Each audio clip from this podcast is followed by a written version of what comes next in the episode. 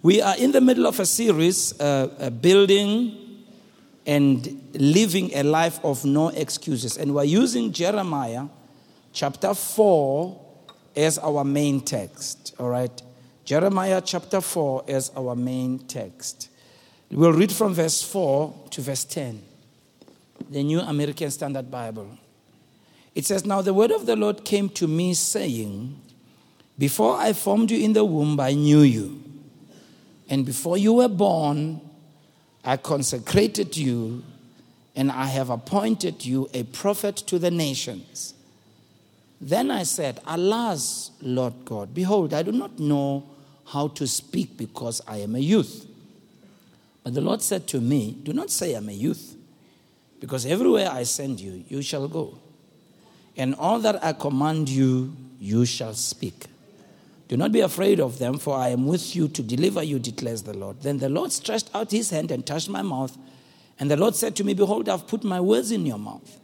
See, I have appointed you this day over the nations, over the kingdoms, to pluck up, to break down, to destroy, to overthrow, to build, and to plant. May the Lord bless the reading of his word. And everybody said, Amen. I'm using this book of Jeremiah as our main text at least chapter 1 and the verses we are reading there. Because I believe in the story of Jeremiah, all of us can, to some extent, identify with him. He was called by God as a young person. And so the book of Jeremiah contains the prophecies of this young man, of this man called Jeremiah, whom God called in his youth. When you read the book of Jeremiah, you note that Jeremiah was a heartbroken prophet. And he had a heartbreaking message to his generation. Because you see, he was called in ministry during the time of King Josiah, who was the last of the godly kings of Judah. At the time of Jeremiah, it was one of Judah's darkest hour. And God raises this young man at a time like that. You see, none of us can dictate to God which time of history we should be born. Nor can we dictate to God what background we should have. But in that background and in that history, you were not an accident when you were born. You were born by God's design, by God's foreknowledge, by God's predestination, and you came into the world to fulfill a purpose. Even though you may feel like Jeremiah, who felt like his ministry is not an easy one because he's come into ministry at a time when Judah was at its worst. But against all persecution and hardships, Jeremiah stood his ground, boldly proclaiming the message from God to a stiff necked generation. And so during his ministry, he warned God's people that catastrophe would fall on the nation because of their idolatry and because of their sin. And Jeremiah lived to see this come true. With the fall of Jerusalem to Nebuchadnezzar, king of Babylon, he saw the, the destruction of the city and the destruction of the temple. He saw the children of Israel exiled to Babylon and, and all that. And he also foretold that eventually they would come back from exile. And they would go through a time of the restoration of the nation. And Jeremiah lived to see that. And so, in that dark time where God was calling him, he felt that he couldn't do what God told him to do. He made a number of excuses to God. See, an excuse is simply an explanation that frees you from responsibility. That's what an excuse is. When you give an excuse, is you are freeing yourself from responsibility, sometimes from blame or even from fault. And Jeremiah gives God several excuses. Number one, he says to God, the task is demanding. How can you call me at a time like this when the task is so demanding? His second excuse is that my talent is inadequate. In Jeremiah 1 6, he says, Oh no, Lord God, look, I don't know how to speak since I'm only a youth. He's saying, You know, my talent is inadequate. Thirdly, he gives the third excuse. He says, The time is not right because I'm just young. Why don't you call me when I'm much older? I'm just young. And then the fourth excuse, he says the teaching is dangerous. The assignment is dangerous. You are sending me to a bloodthirsty people who are disobedient to you. But then the last excuse, he says, Well, do I have to go now? Can you just wait until everything settles? In short, the timing is not right. And I want all of us to understand in this place that there are things that when we are supposed to do, we can give excuses concerning those things. We can always explain. You know, I was thinking of a verse this morning, very interesting verse, that says, The sluggard will say, There's a lion in the street, I'm going to die. You know, there's a lion, in, saw a bone in it. There's a lion in the street, I'm going to die. So, you know, this person kills themselves even before they die. That's what people with excuses say. One, one verse says, you know, the, the, the, the lazy people, uh, when, they look at the, when they look at the weather, they don't sow. So they don't sow because the weather is not good. So we can give all kinds of excuses. And unfortunately, I think in our country, we should become men and women who really learn and do their best not to have excuses. Because as I look around, Bazalan, doesn't mean it started now, nor did it start with the advent of democracy. But for some reason, we have gotten into a culture of excuses. Let's, let's be honest. The culture of excuses didn't start with us, it started in the Garden of Eden with our great, great, great, great, great grandfather and grandmother, Adam and Eve, who made a lot of excuses in the Garden of Eden. And so we live through a life of excuses. And like my bishop says, you know, we were talking about it, Maban. And, and one thing she likes to say is that, you know, when you make an excuse, it's, it's really great when you're explaining. And everybody understands. Ne? And you, you, you know how to say it. You know, you can say it very nicely. Marok Salayo, after you have explained, things are still the same. Tell your neighbor, things are still the same. Tell your neighbor who's not saying anything, I hope I'm not sitting next to your corpse. Things are still not, things are, are still the same. So, you know, the, the, the issue here, ukshugut, you know, it's a real problem because what it's saying is that you have to understand why I have underperformed. Understand why I haven't taken responsibility. Understand. And so we go through all kinds of excuses. So, why do we make excuses as human beings? The first reason is fear. Fear. The feeling of fear keeps us inside our comfort zone and it prevents us from venturing into the unknown. There are people who will not try something new because they're afraid. They're afraid. They are afraid. There are people who will never sleep in a house all by themselves with the lights off. How many of you are sitting next to one of those? There are people who will never ever go on an on an on an aeroplane. I know, I know, I know a a a a a, a servant of the Lord uh, who has passed now, and throughout their life they never got on a plane. Yeah. Never got on. This person, he, their ministry touched the whole world. but they, they never, not once did they get on a plane because they were afraid it might crash. Yeah. Some of people will never get into water because they think they're going to drown. They ever, will never ever go on, a, on, a, on heights or bungee jumping Oh, why are you looking at me like that? But you know, there's lots of people we become afraid of. And so people are often afraid of things because they don't understand them or they are lacking information they need. So if excuses are constantly made to avoid things that we're afraid of, it's likely that the fear will never go away. So there are people whose life is characterized by fear.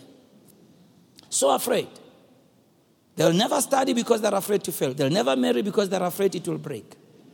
They will never travel because they're afraid. They will never cross the border because they, they, they just never do anything. So they're just afraid. They'll never join any church because baruti ba kidi kruku. So they just never do anything. And their, their life is just filled with fear. Second Timothy 1 6 and 7, Paul is talking to a young man who's very gifted. Listen to this. Very gifted, very anointed, but this young man, their gifting and their anointing is imprisoned by their fear. There are many gifted people, anointed people, whose giftings are imprisoned by their fear. I was shocked. You know, I've been re- listening to the book of Ecclesiastes. If I'm not wrong, I think it's chapter 12 or chapter whatever, somewhere. As I was listening to it, I wasn't, I wasn't sitting down and reading, I was listening to it. And in this chapter, it's an amazing chapter where it, it kind of says it this way, and it's in the New Living Translation. It, it, it says, you know, it's not always to the wise that life goes well for. Then it says, it's not always the strong who conquer. It's not always the fastest who win the race. I'm just paraphrasing. And I was like, I said, hey, you, you would think if somebody is naturally fast, the other one will win the race. And he says, no, not so. And I found out there are many talented people who are under challenged. They get by with mediocrity, but they never ever push themselves to the fullness of their potential. Look at your neighbor and say, Why oh, you so work away? And So there's, there's people like that. And the problem is they are riddled. The people who are riddled with fear, people who could do more. You know, the first time I started traveling, which I would really recommend to many of you, Barcelona, and thank God for those of you who are already traveling. The first thing I noticed when I started travel, traveling was the feeling of not being in your country. In another land is very unsettling. It's very unsettling. And then you have, and then you realize you, you did come back home. You? So you know your fear was unjustified. Unjustified. Oh, Particularly if you go to a country where they don't speak your language. You know, if you go to Korea, for instance, they don't speak English. they have another kind of English. Hmm. they don't speak English. Then you'll appreciate them when they come here to South Africa. Then you'll appreciate their efforts. Chinese people coming here. What they have to go through when they are not within their, famili- their familiar environment. When you have to eat Korean food. See, see, if all you want ke papa le nama fel, then it's a problem because kwale, there are no papa, no nama. You eat what they eat. One of them is kimchi. Not kimchi. Anyhow, so there's people who are. So in Second Timothy 1 verse 6, Paul says, Therefore, I remind you to stir up the gift of God which is in you through the laying on of my hands. For God has not given us a spirit of fear, but a spirit of power and of love and of a sound mind. Hallelujah. So it means fear is a spirit, not a demon. It's a spirit, it's an attitude. Not a spirit in a sense of something that possesses you like an evil spirit. But it's an attitude, it's a way of thinking, it's a way of processing. If how you process things, you always, you know, defer to the negative immediately. You know, how to already negative kilo fail. How about choose over the leader already kilo fail. It's a spirit of fear. The Amplified says that is why I would remind you to stir up, rekindle the embers of fan the flame off, and keep burning the gracious gift of God, the inner fire that is in you by means of the laying on of my hands with those of the elders of your ordination. For God did not give us a spirit of timidity, of cowardice, of craven and cringing and fawning fear but He has given us a spirit of power, of love, and of a calm and well balanced mind and discipline and self control. I tell you, when the Holy Spirit comes upon you, He will change you and turn you into another person. Yeah. That's why the anointed you sometimes is not the normal you.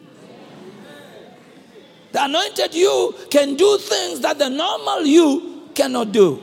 You look at Peter, he, normally, he was afraid of the Jews. On the night Jesus was crucified, he denied Jesus. But in the upper room, when the Holy Ghost came upon him, them locked behind doors, afraid of the Jews. When the Holy Spirit came upon him, he went to the very doors that he had locked. He opened those doors. He faced the people he was afraid of and he spoke to them with boldness. And something has happened to this guy. There's something that has come upon him. I see the same power coming upon you in Jesus' name. When the Holy Spirit comes upon us, we can do what we can't do in our normal self. But we need to learn that God hasn't given us a spirit of fear. Number two, the second thing is failure. Failure. Some people give excuses and they will never try anything because they don't want to fail. Now, let me say this to you failure is unavoidable, failure is inevitable.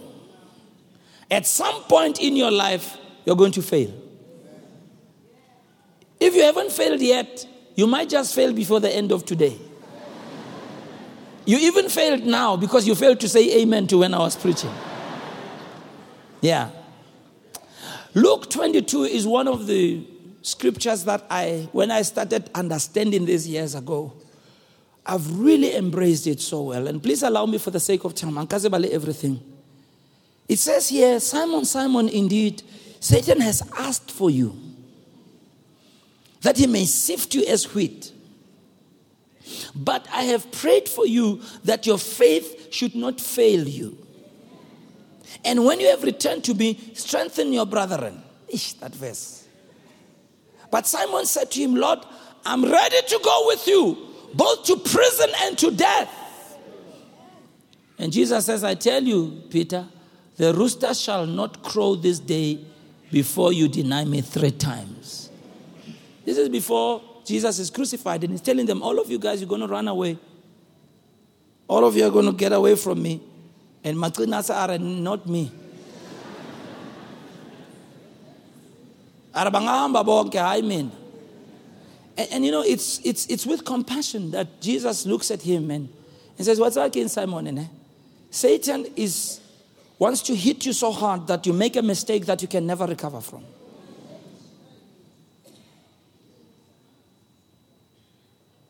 But I've prayed for you because I know what's coming.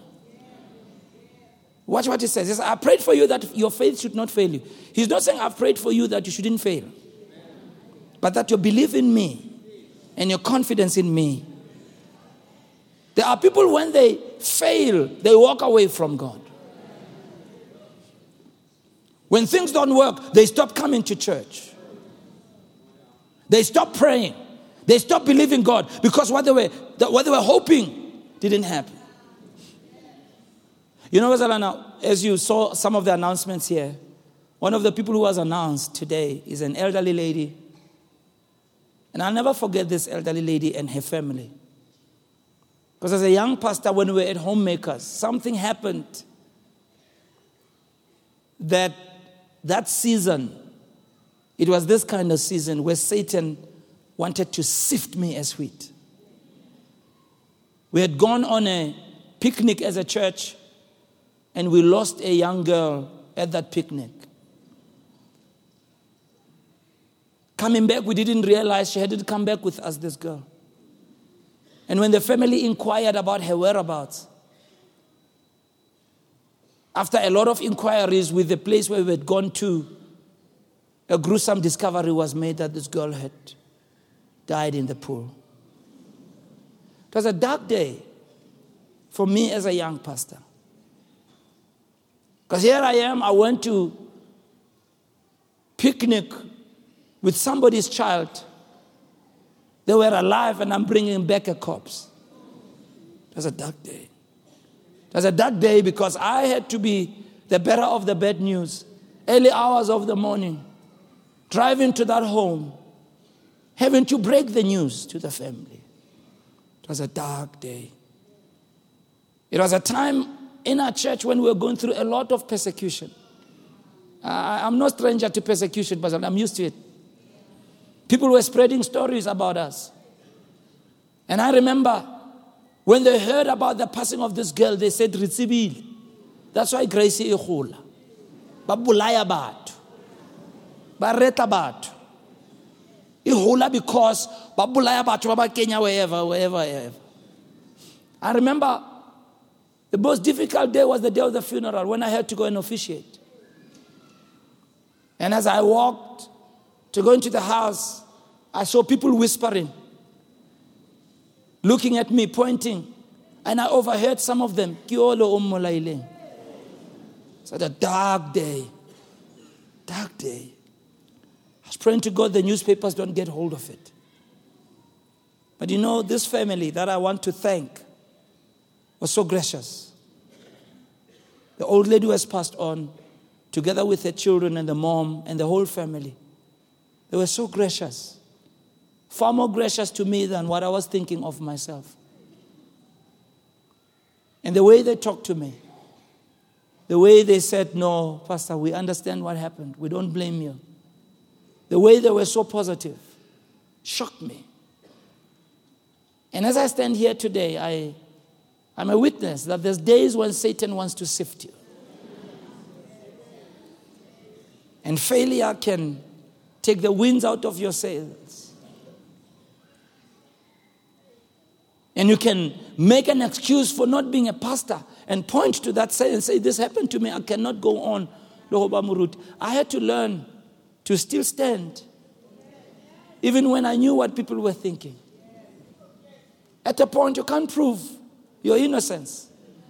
I'm glad the family embraced me and loved me and understood.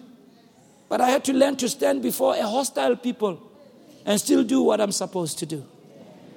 And one of them passed on and was buried yesterday, and I want to thank the family for that. I really want to. But that day can come in your life as well, if it hasn't come already, where it's difficult for you to face your failures. Peter was so disappointed with himself after he denied Jesus three times that night. And when the rooster crowed, the Bible said he looked at Jesus and Jesus looked at him. That look where you don't have to say anything is the look that says everything. And the Bible says Peter was so discouraged that he went out of the city. The Bible says, and he wept bitterly. Judas Iscariot, you had sold Jesus, he went out of the city and he hanged him, he hanged himself. That's what, that's what failure can cause you to do. And after Jesus was raised from the dead, he tells the women, Go tell my brother and Aunt Peter that I've been raised from the dead. He, he singles out Peter because God understands that you will fail sometimes. He says, Peter, the devil has, has the devil has demanded to sift you as wheat, Mara. I have prayed for you, Vanagut. You will fall, Mara. Your faith will not fail you. Uzovuga foot. And if you analyze the interaction of Jesus after he was raised from the dead, how he interacted with Peter, he was trying to bring him back on his feet. And he says, And when you have been brought back, go and strengthen my brother. And what is he saying? He's saying, Peter, you'll understand when you have failed, you'll have compassion for others who fail. When you see other people fail, you will not be critical, you will not criticize. Am I talking to people who are in the house here? Because the failures of life will teach you to be compassionate to other people.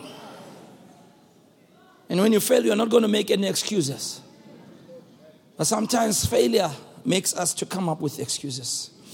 Whenever you are trying something new or taking some risks, you have a chance of failing.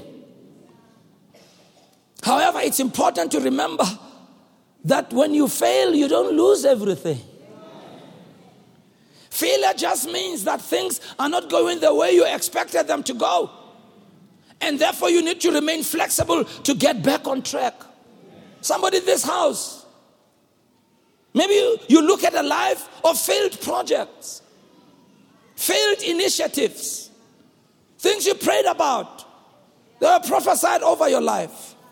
I hope you're not going to come up with an excuse not to try again.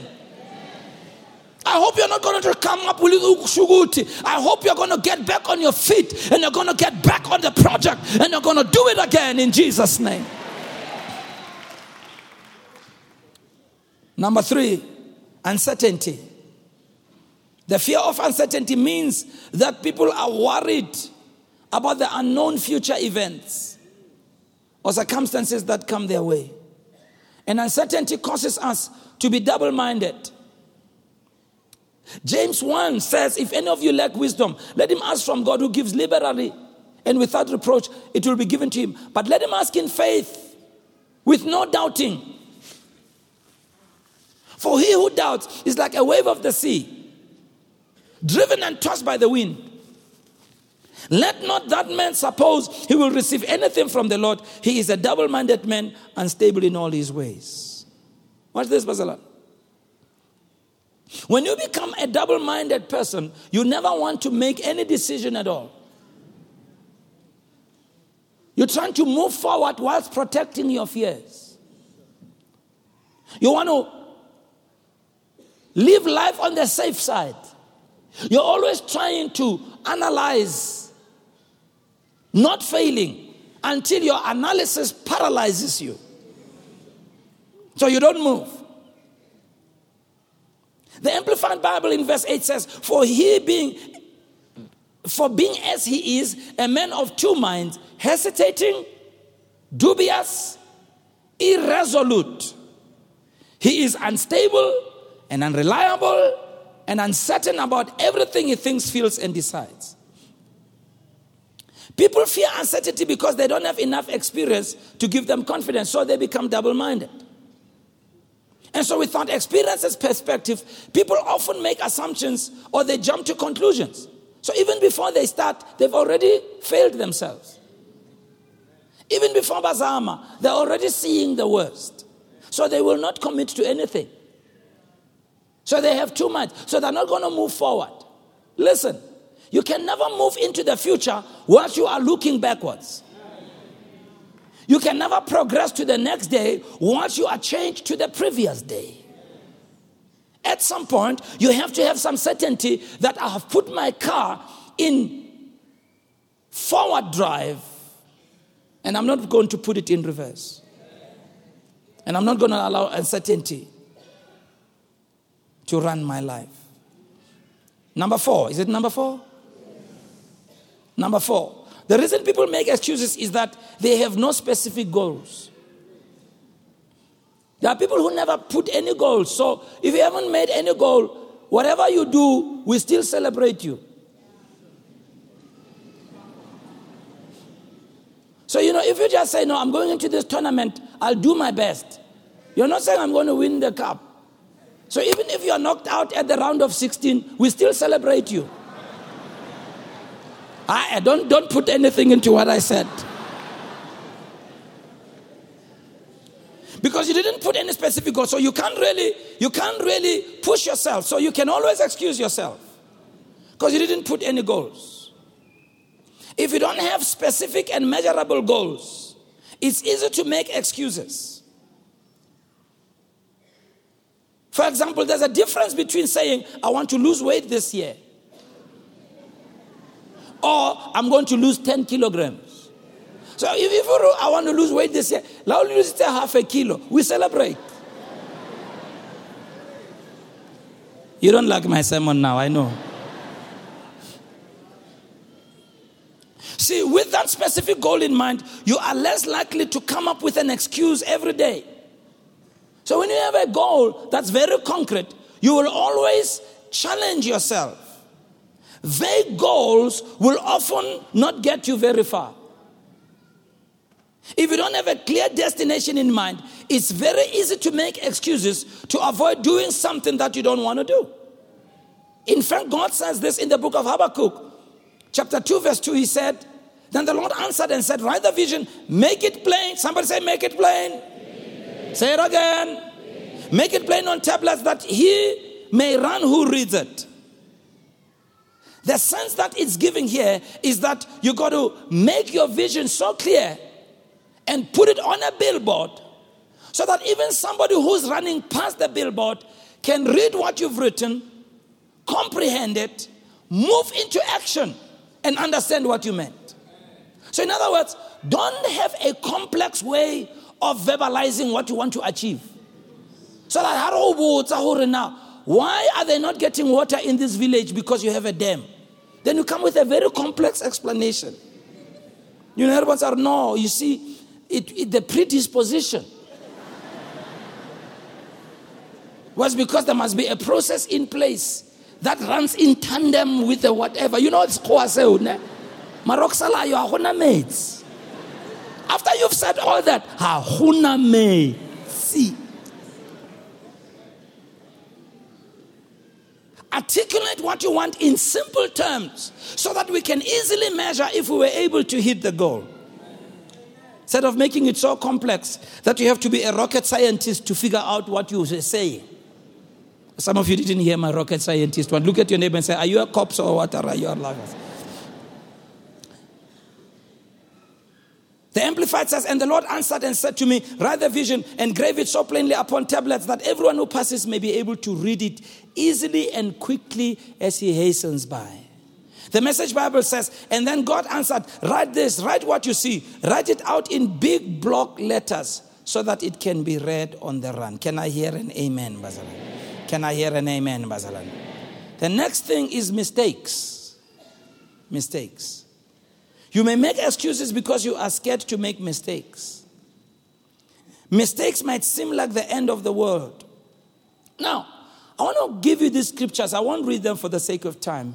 Please write them down. Acts 12, 25. All right? Acts 12, 25. Acts 15, verse 37.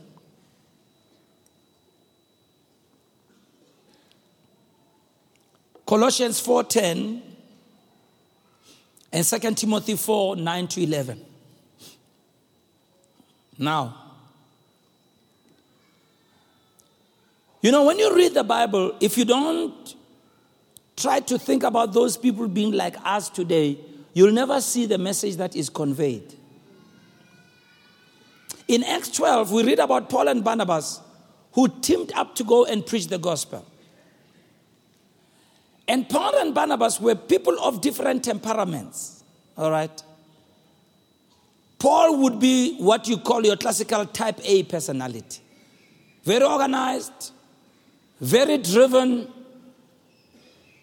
very goal oriented, high achiever, perfectionist. But the downside of that, very impatient. All right? And, and unfortunately, he ran into people on his team who were the laid back kind. You know those people who are laid back? They're never in a hurry. They, they're never panicking. Lavale lady, they don't run. How many of you are sitting next to one of those? You know, yesterday I was running to the Ministry of Health. I was somehow, I, you know, I was preparing at home and I got caught into preparation and I lost track of time. I'm on time, but I'm too tight, you know. So yeah, I come driving out, you know. And here I'm driving down Old Port Road, and I'm all of a sudden I'm behind one of these laid back guys. He's driving. 40 kilometers per hour. I mean, I'm looking at my it's 40, 40, 40 kilometers per hour. And you know those people who keep on the right lane? How many of you are sitting next to one of those right lane people who go at 40 kilometers per hour? And you know, I'm going to church and I'm thinking, you know, I must be nice because probably they may be going to church as well. In the past, when I was a young pastor, I never used to understand. I used to pass these people and look at them with that eye. That's not very godly. And then, then when we turn, then they would turn with me and come into the church and I think, no, I'm sorry. but I've learned better. I become, so I pass this guy, and, and you know, and he gives me that look like, what? what? So I don't say, I didn't give you a bad look. I just looked at them and, and drove past, and I'm here. So, you know, Paul and Barnabas were that kind of a team. but it was worse than they had a guy join them by the name of John Mark. He's an amplified version of this slow kind. He's not a very, he's a good guy, Mara, he gives up car speed. Mariana is a good guy. so one day on one trip, as they went in a place called Pamphylia, things got hot there. The, the, things were not good. People were not very happy with their ministry. And then John Mark Abonare, na akidiken. So he just left and said, no, he left. So when he left, he left Paul and Barnabas to sort out everything. So in, in Acts chapter 15, Paul and Barnabas started talking about him because now they wanted to go on another trip. And Paul says, I don't want that guy, John Mark. He mustn't come, he mustn't join us. Barnabas says, Why? He said, You saw what he did. Barnabas said, Give the brother a chance. He said, I'm not giving him a chance. He must commit, he must die for the cause. Do you know those kind of people who talk like they must die for you know, some people can't die for the cause, they run for the cause, they don't die for the cause. So Paul was very hard, you know. But then later on, when he has grown up, you know, when you, one thing about growing up is you learn to shave off your type A personality traits and be more compassionate. You know, that's why we all, you know, always, parents always argue with their children when grandchildren come. Because when they bring the grandchildren home, you let them bump, get, jump on the sofa. And your children are standing there saying, All right. So you let them, nah, See, you know, see what has happened is that the, the, grandparents have grown up. They understand that if Banaba Bamba Moso it's not going to, it's neither here nor there. Mara, when you are young, you say, Banaba Bakasto Bamba, Hahona Wanaka Oto Tsohanka 7. Hayo. Ngwana moanyana tshwantse tsoga ka 5 or ka 4. Tshwantse tsoga le dinonyana ka 3. Anybody knows what I'm talking about? But as you grow older and you, as you become more experienced, then you realize what about that? They are not. Habana bale mo di holidaying. Why tshwantse ba tsoga ka 3? They can watch movies until I don't know what happened. What did they show there? What did they show there? yeah? Ah, that's not fair. it is nkgono ba go entse famous o ska wara but anyhow and this is why bazalana if you will allow life to teach you is that as you get older you become more understanding and more compassionate. And so paul in the latter days of his ministry now listen what he's saying about the same guy called john mark. Now in some in some verses, they'll just call him Mark, but it's the same person, John Mark. Listen what he's saying in the book of Colossians. Paul now is in prison now. Osahudile is towards the end of his life. Okay? Say le grandpa. Listen what he's saying. He's saying, Aristarchus, who is in prison with me, sends you his greetings. He's writing to the church in Colossae. And so does Mark, Barnabas' cousin. As you were instructed before, Make Mark welcome. if he comes your way, the tone has changed. Second Timothy 4 9 to 11. This one is very interesting. I read it in the Weymouth translation. He's writing now to the church in Ephesus. He's writing to Timothy. He says to Timothy, Make an effort to come to me speedily, for Demas has deserted me, loving as he does the present age, and has gone to Thessalonica. Crescens has gone to Galatia and Titus to Dalmatia. Now, watch. Luke is the only friend I now have with me. Call for Mark on your way and bring him with you, for he is a great help to me in the ministry. Ah! When? When? No, but you see, he, he, he, had, he had made a mistake before. What am I saying? If this great man of God, anointed, who wrote almost three quarters of the New Testament, who received some of the greatest revelation, who says that he has been to heaven and he has seen things that it's not even lawful to talk about. If this guy can make mistakes, ask him some, give yourself a break, man. Give yourself a break. Give yourself a chance. You'll make mistakes. Instead of coming up with an excuse, you're wrong. You won't break. I was wrong. I didn't know. Don't come up with a spiritual reason. No, what's about the Lord is now doing a new thing. Ah, ah, oh. The Lord is hearing it for the first time. All right, He's not doing any new thing. You made a mistake. I've learned as a pastor that you have to embrace the reality of you being a mortal being. I often say that we must always remember that this treasure and this gold of the anointing and all these giftings God's given us are housed in an earthen vessel. They're housed in a, in a human being who's full of mistakes.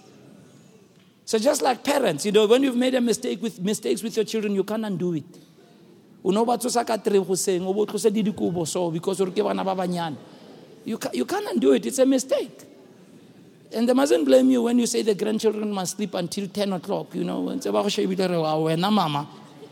Ha e ne le rona. Wa kgetholla. Anybody knows what I'm talking about? How many of you have ever said that to your parents? Wa kgetholla. O ba fa di sweets now no sa dumelo no mfa cabbage le broccoli you no no. But you see we need to embrace that. Now look at it as a pastor. In my leadership, I can say, Barcelona, there are decisions I've made that were not the best. And unfortunately, I had to experiment Kaluna. I'm sorry. I'm sorry. I didn't mean to, Mara. Can I get to Takai?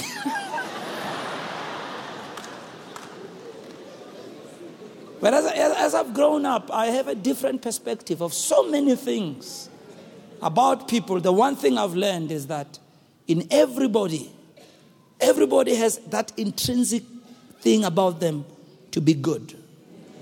Everybody, everybody, everybody has good in them. Even the worst criminal has good in them. I've learned that. I've learned that. I've learned that. And so, and so when I approach people, I don't start looking for bad. I've made that conscious decision. When I when I meet people, I try to look for good first. Yeah. Some people it's very hard to find it, but it's there somewhere, buried in everything they're trying to portray. We try to look for good, but we all make mistakes. Can I hear an amen? amen? Can I hear? And let me close with this one. The next one is comparison. Comparison. People often fear being compared to others, for they perceive to be more talented or better than others. So, if you're always comparing yourself with people, you'll always have excuses. Now, to illustrate this, I'm going to go through my illustration. Bro, you are the, you are the perfect guy. And then I think I'm going to ask, uh, uh, uh, yeah, I'm, I'm, calling my musicians. I think this is a great one. Yeah, I thought about it when I was at the back. Shababa. Am I useful for it? Yeah. yeah. These are our musicians, Barcelona. Give them a big hand. I love these guys. I love these guys. He plays the bass guitar in a white swara, man. He blows, and the brother can blow. Shababa. I'm between two great people. I'm also great too because I'm between two great people. I'm rubbing the shoulders of anyhow. So ah. Now listen to this person. You know, comparison. People oftentimes when they think of comparison, they only think about it on the one side. That you're comparing yourself with somebody less than you. You know. And and so it's a comparison. But there's another side of comparison that we don't actually see and we don't understand. Let me explain to you.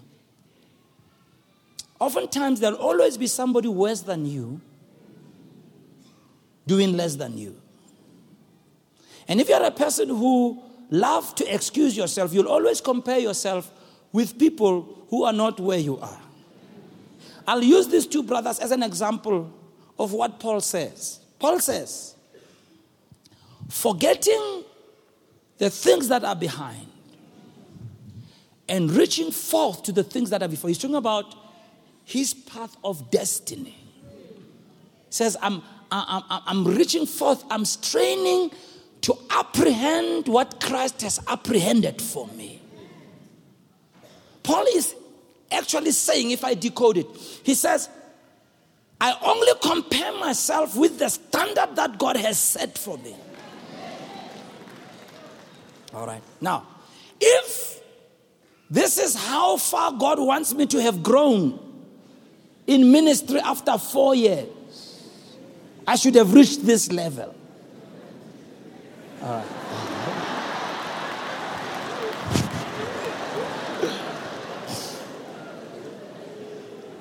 then, after four years of ministry, I can easily compare myself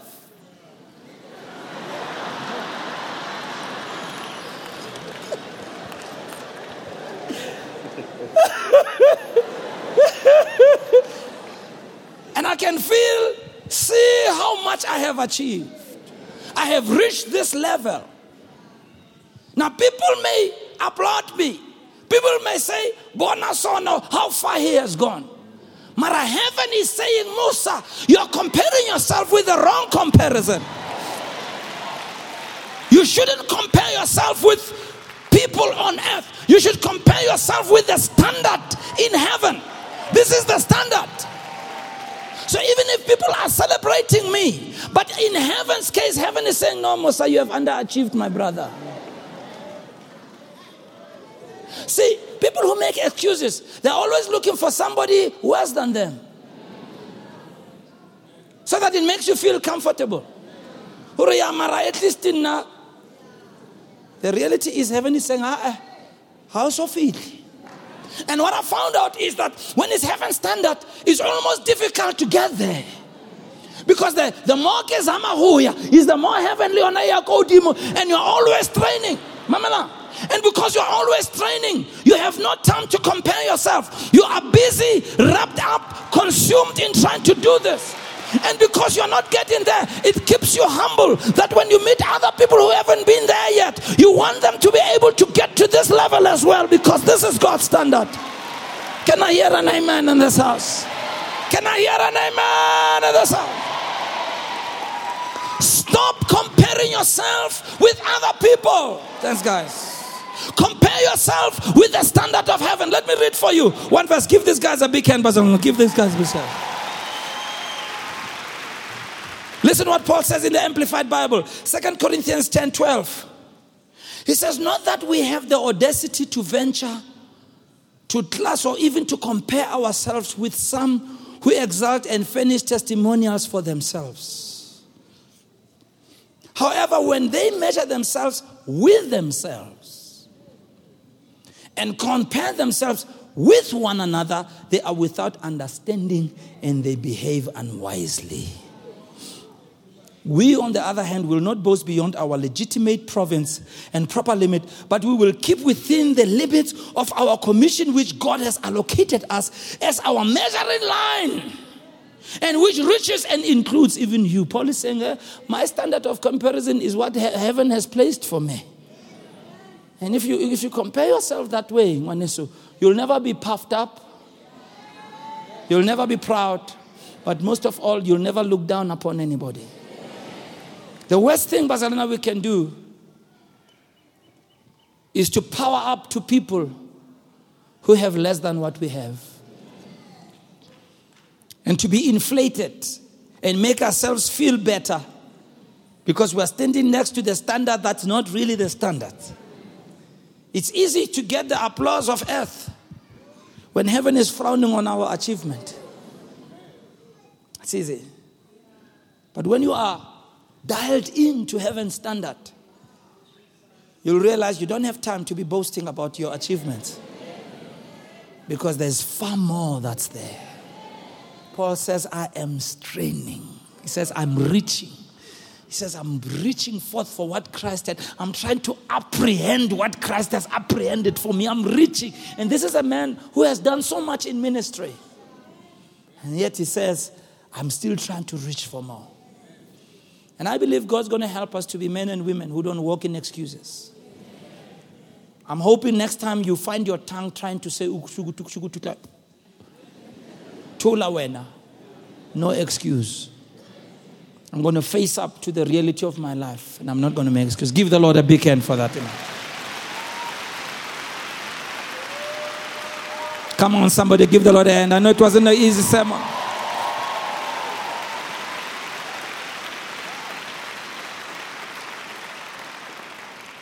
One of the excuses people give when they come to a service like this is that even when they hear God speak to them, they try to toughen up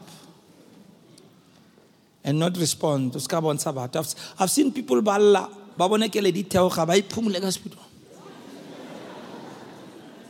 because ba batla iketsa sekoko and yet the, the truth is this we are here because we're men and women who desperately need God's help. Yeah. And we're not afraid to own up to the reality yokuthi into zami azihlangani. Into tsaka di tsamaye hantle. And ra motseba Jesu ngaka ya batho. The one who is able to bring change in our lives. You can be in a place like this with a heart that's far from God, with a life riddled with wrong and sin, and your life going downstream like a train out of control, a goods train that's out of control. And you don't know how to stop it. And you can pass up an opportunity for Jesus to intervene, change the course of your life. As you've been sitting, you've heard God's word. I'm very sure with what you've heard, you've looked at your life. You've pondered about the reality of your life. Sometimes people realize that, you know what, my life is far from God. Even if I go to church, even if I pray, my life is far from God. You know, I was so blessed, and I, I hope I'm not going to embarrass this person. And I, I will not go into the details.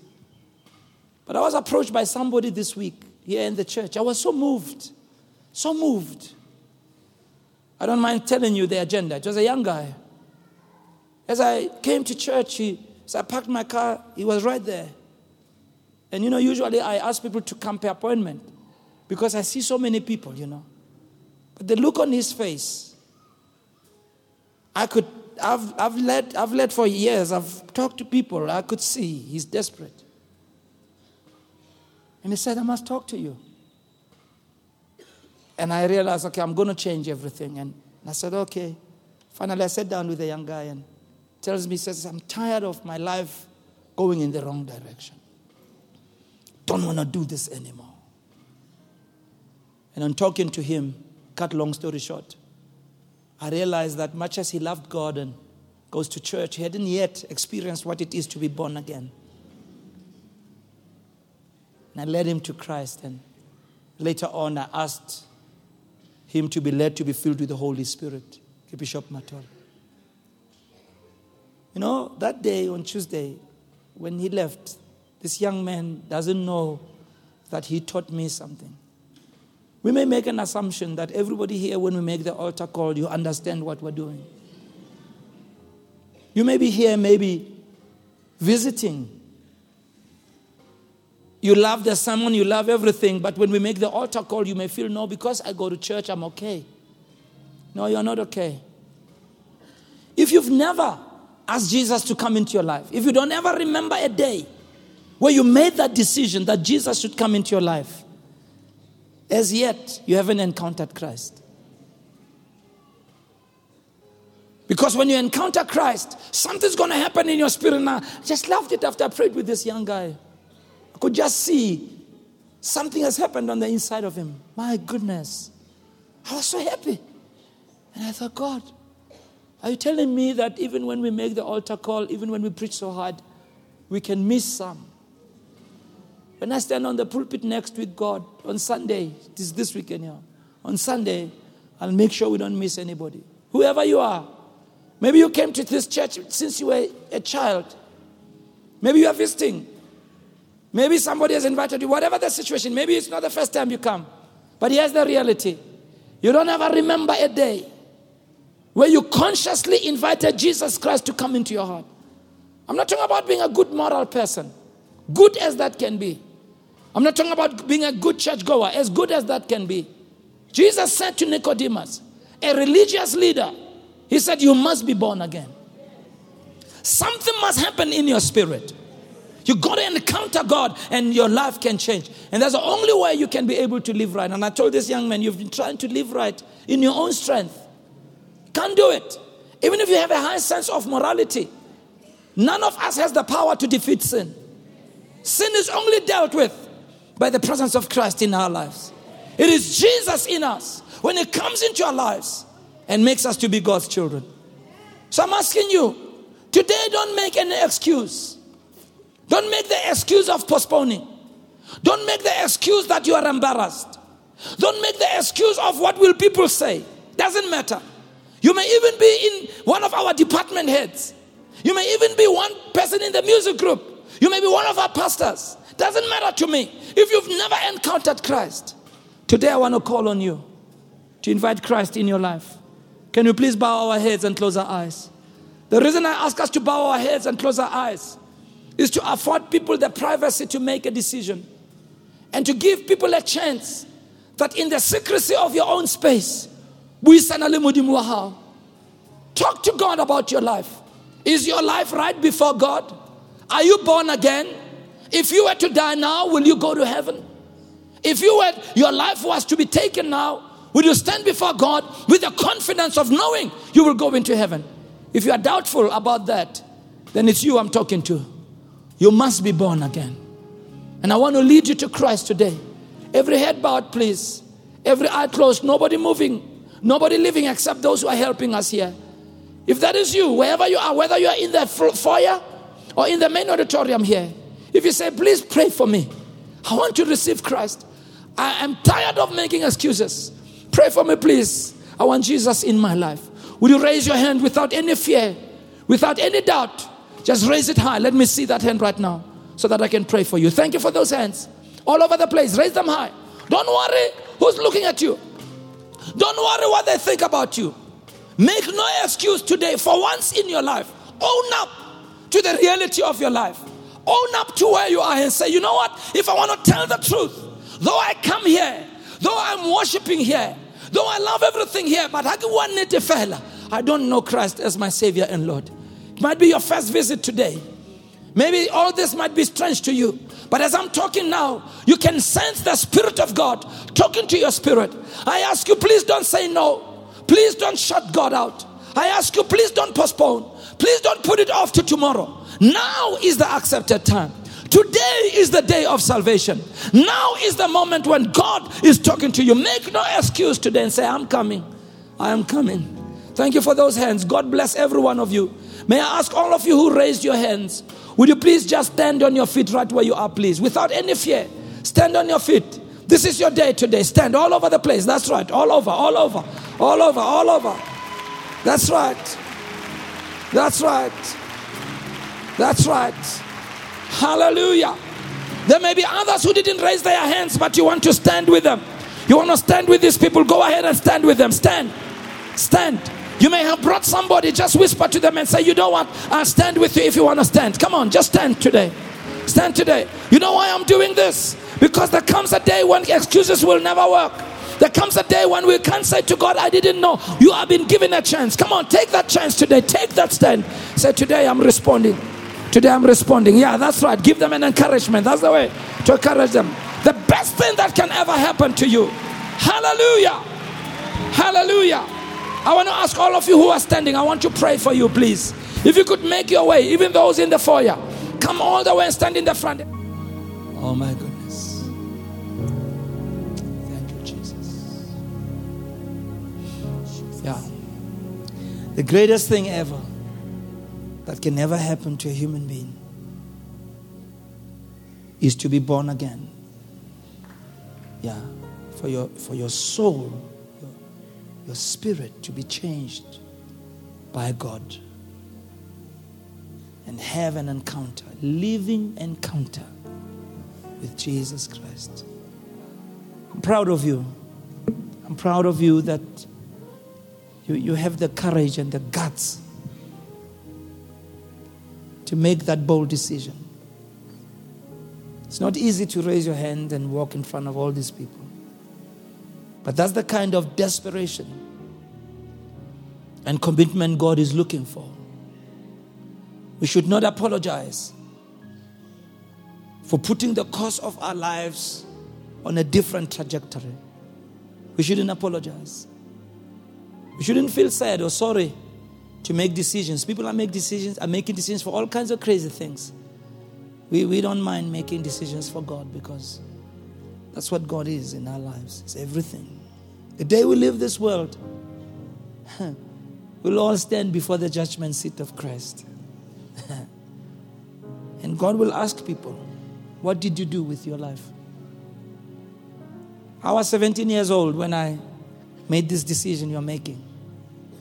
5th of August 1978. I knew in my heart that I needed to.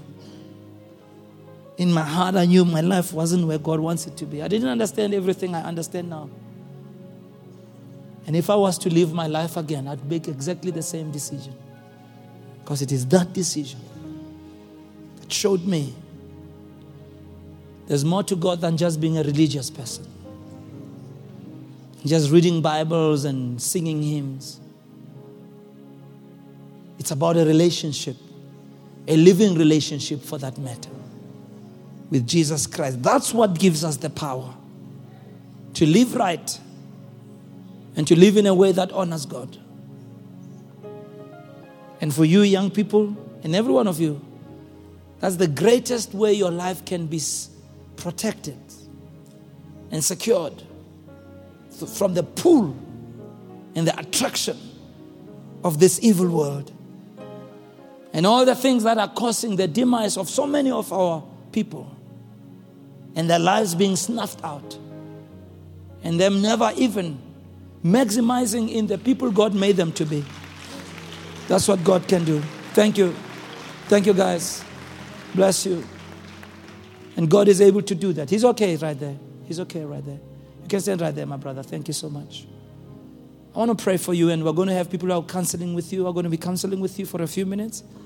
And when they're done, you don't have to come back into the service. The service is over. But if you're looking for a church to belong to, we would be glad to have you here as a member if you don't have one at all. If you're looking for a spiritual home, I'd be glad to be your pastor. It would be a great privilege for me. Let me pray for you. Stretch your hands towards these people. Father, bless everyone who stands here. Oh, you are starting a good work in them. The work of your spirit. Oh God, I know what you begin. You always bring to completion. In Jesus' name we pray. And everybody said,